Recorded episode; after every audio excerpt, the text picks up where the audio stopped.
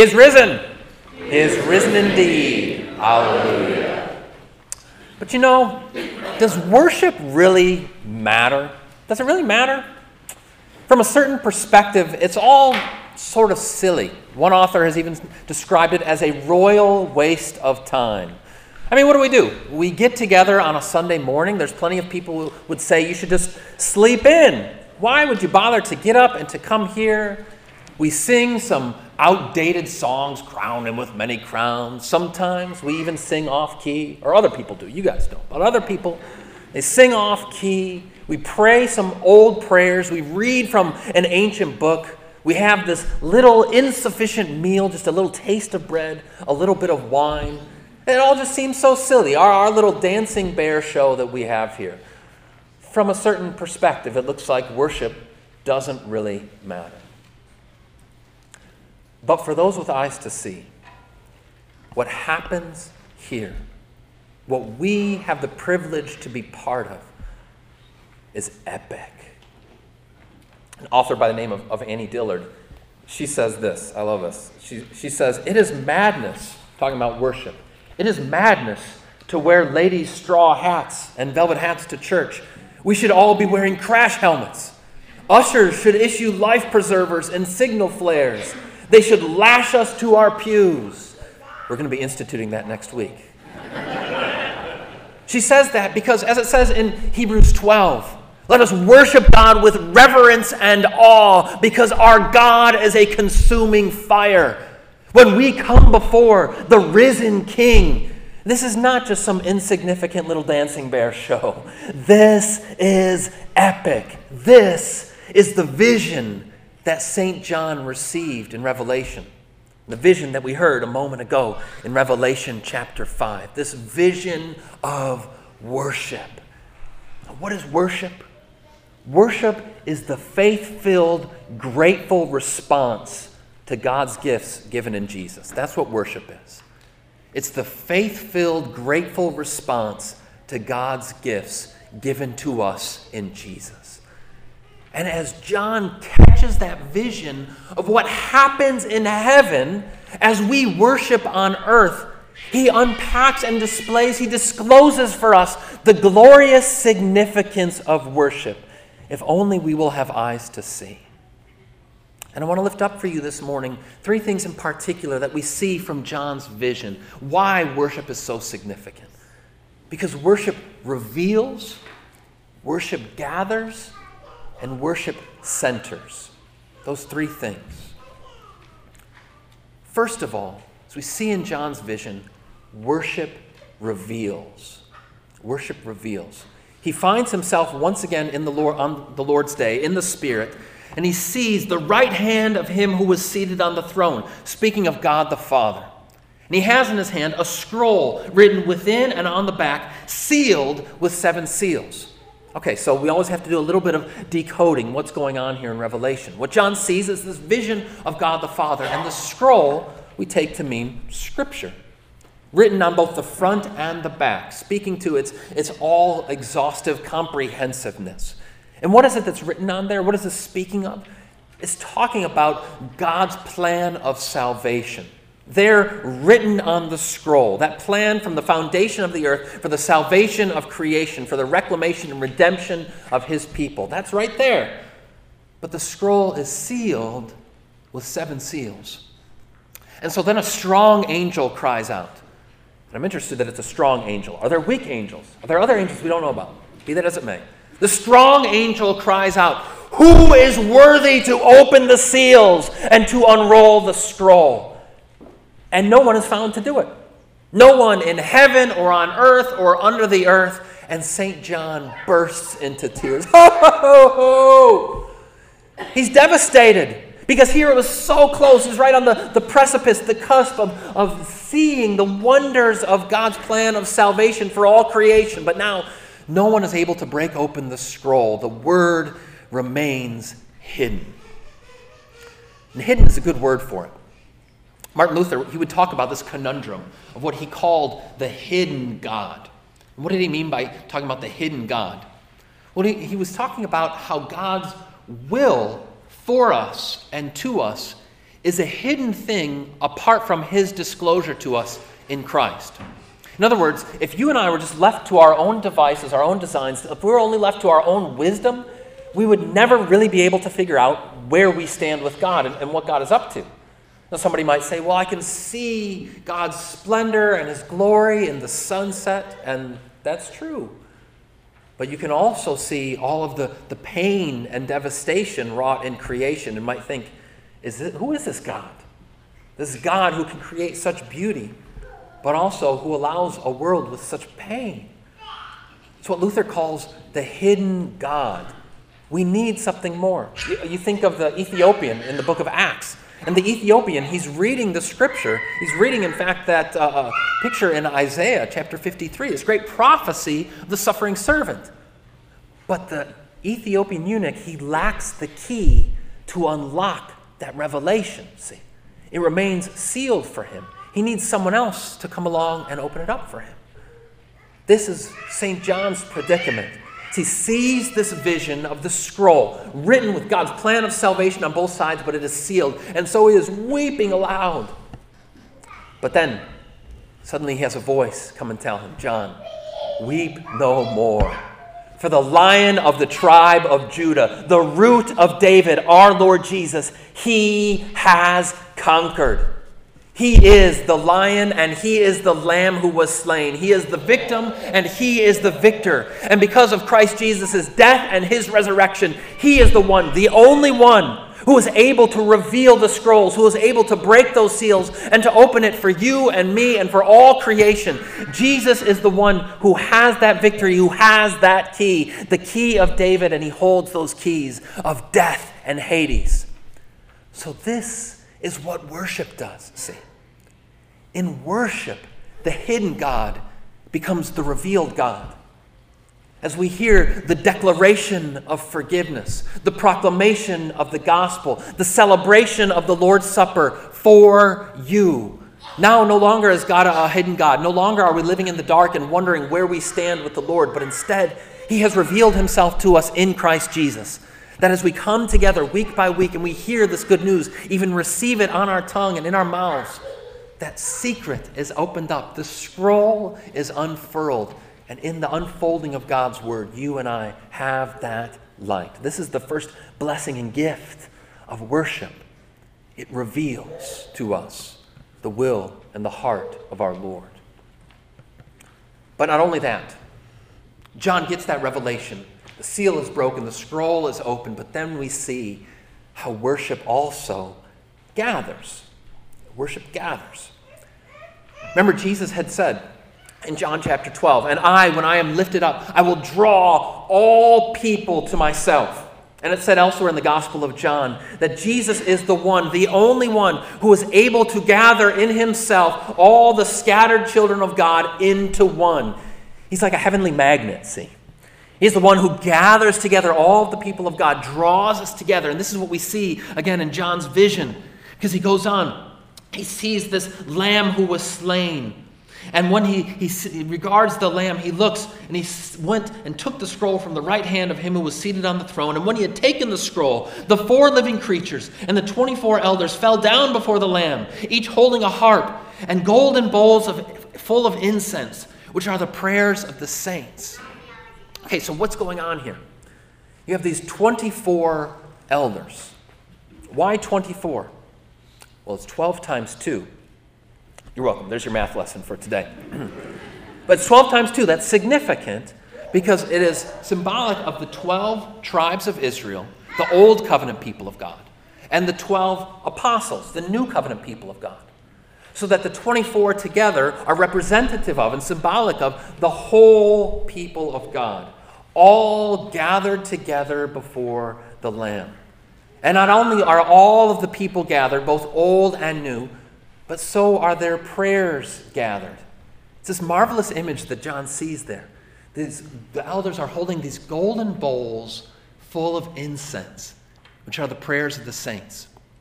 It calls to mind Psalm 141, which says, Let my prayers rise before you as incense, the lifting up of my prayers as the evening sacrifice. Your prayers which sometimes can feel so insignificant, and you're wondering whether they're even heard in the heavenly throne room. Your prayers rise before the Lord as a pleasing aroma. All those words uttered in faith, whether it be the, the most eloquent, involved prayer you ever uttered, or just that quick little, help me, help me, help me, it all rises before our Lord as a pleasing aroma, as incense in the golden bowls of the elders gathered around the throne. This is the idea when in our liturgy we have these prayers that we call the collects. There's the collect of the day, there's the post communion collect. What does that mean? It's actually pretty straightforward. We call them collects because they are, in a sense, the collection, the prayers of God's people.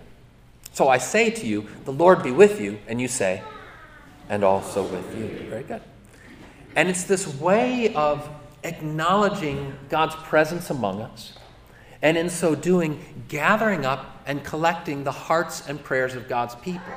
And then we speak this one prayer before the throne, as all the prayers of the people of God are collected and gathered before Him. This is the beauty and the glorious significance of worship is it gathers us together as people and it gathers together our prayers and we have seen and experienced at this deep visceral level over the last couple of years how devastating it can be not to gather am i right we must never forget what a gift it is to gather the grace that we receive from our lord to be able to gather and when we do so we image and reflect what is happening even in heaven.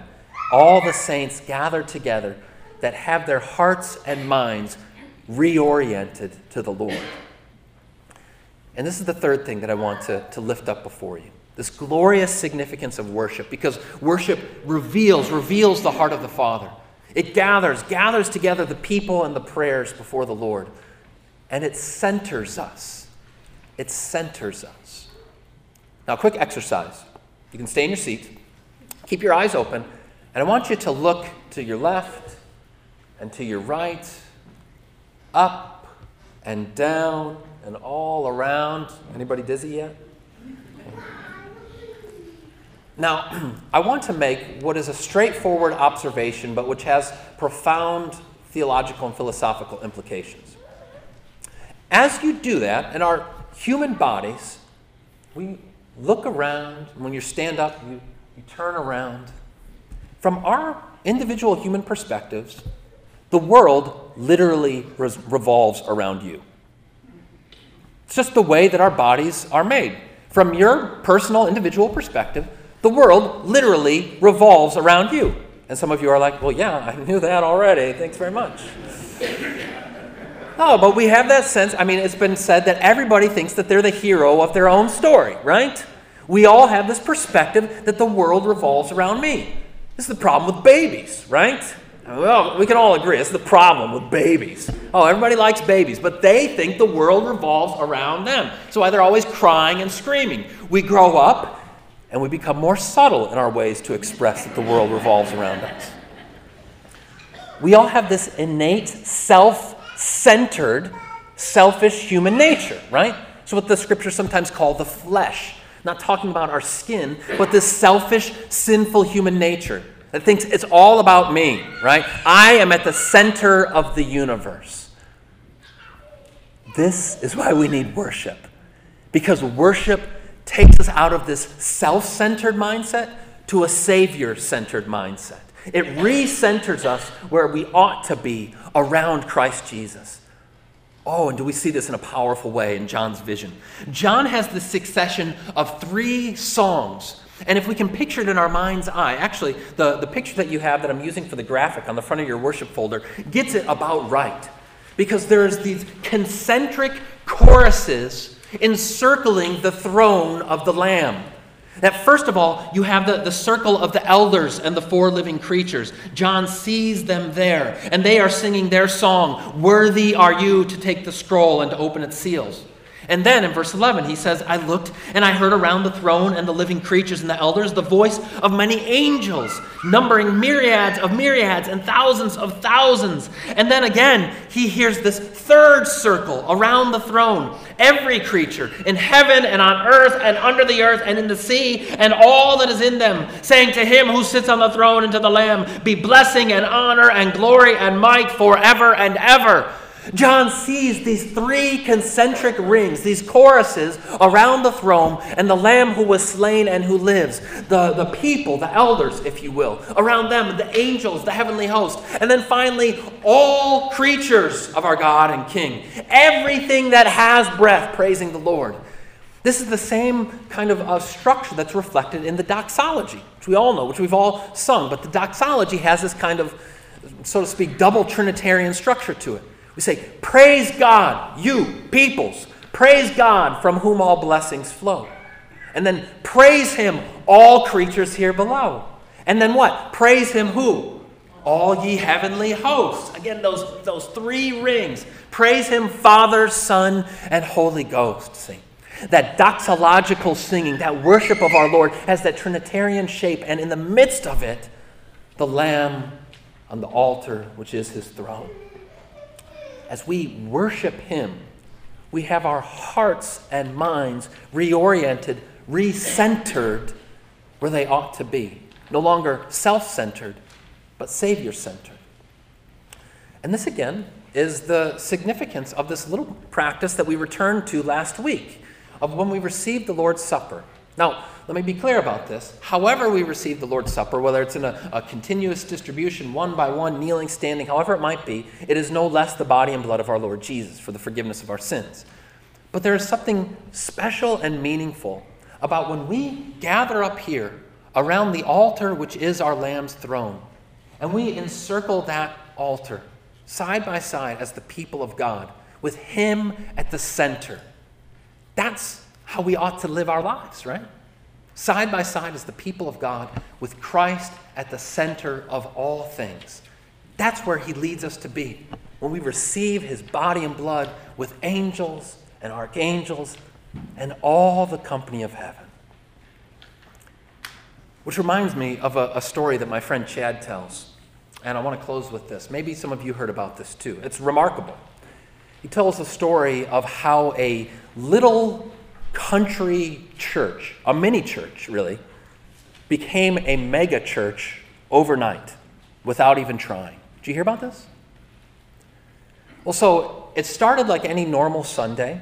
It was just a regular old church. You know, the people were coming in, you know, families and old folks, singles and married, everybody in between. Was a hundred strong or so in this congregation and they came forward in their Fords and in their, you know, in their trucks and their minivans, and they got out as an ordinary church, an ordinary Sunday. And at first, nothing looked out of the ordinary. And there was their pastor greeting them, welcoming them as they came in. You know, they liked the guy well enough, but he was pretty ordinary as well. Laughed too hard at his own corny jokes. You know, he's kind of a nerd. But they loved him, and they knew that he loved them and was sent to serve them. And so he stood up in front of the church, 9:30 sharp-ish, ready for worship to begin, and still that transformation hadn't happened. Still it hadn't become that mega church. But then the pastor stands up and he speaks the invocation in the name of the Father and of the Son and of the Holy Spirit. And before the congregation can even finish their amen, that's when it happened. Suddenly, streams of worshipers start coming in. Myriads of myriads and thousands of thousands. So the word of God is spoken. Suddenly, the sanctuary becomes filled with the cherubim and seraphim, sweeping down from heavenly heights, coming in from the stained glass and from the steeple up above, filling the sanctuary. As the congregation sang, it's this is the feast. Now the, the sanctuary is packed to overflowing. It's standing room only in the aisles as the angels and archangels all gather together alongside the people of God. And not only that, but there's also the company of the faithful.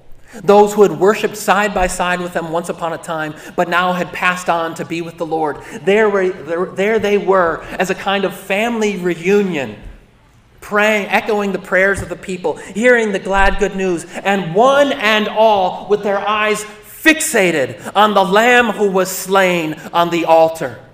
So that as the, the prayers were offered and the incense was rising up to heaven, and the church, shoulder to shoulder, though they might not have realized it, that mega church, without even trying, gathered together to receive the Lord's Supper, to celebrate the gifts of God, to sing their hearty Amen, Amen, yes, yes, it is so. Worthy is He to receive honor and glory and blessing and power and might. And all God's people said, Amen.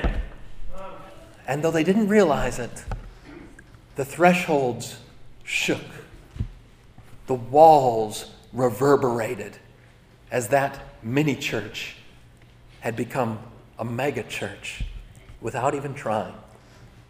And so it was Sunday after Sunday after Sunday.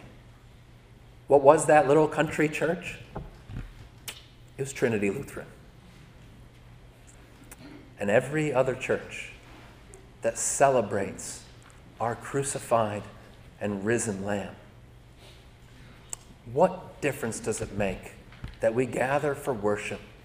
We sing some songs, read from an ancient book, receive a little taste. But insofar as we gather as the people of God and hear the word of Jesus and receive his supper, he is here with all of heaven in his train. Amen. May the peace of God that surpasses all understanding keep your hearts and minds in Christ Jesus. Amen. We stand to confess our faith.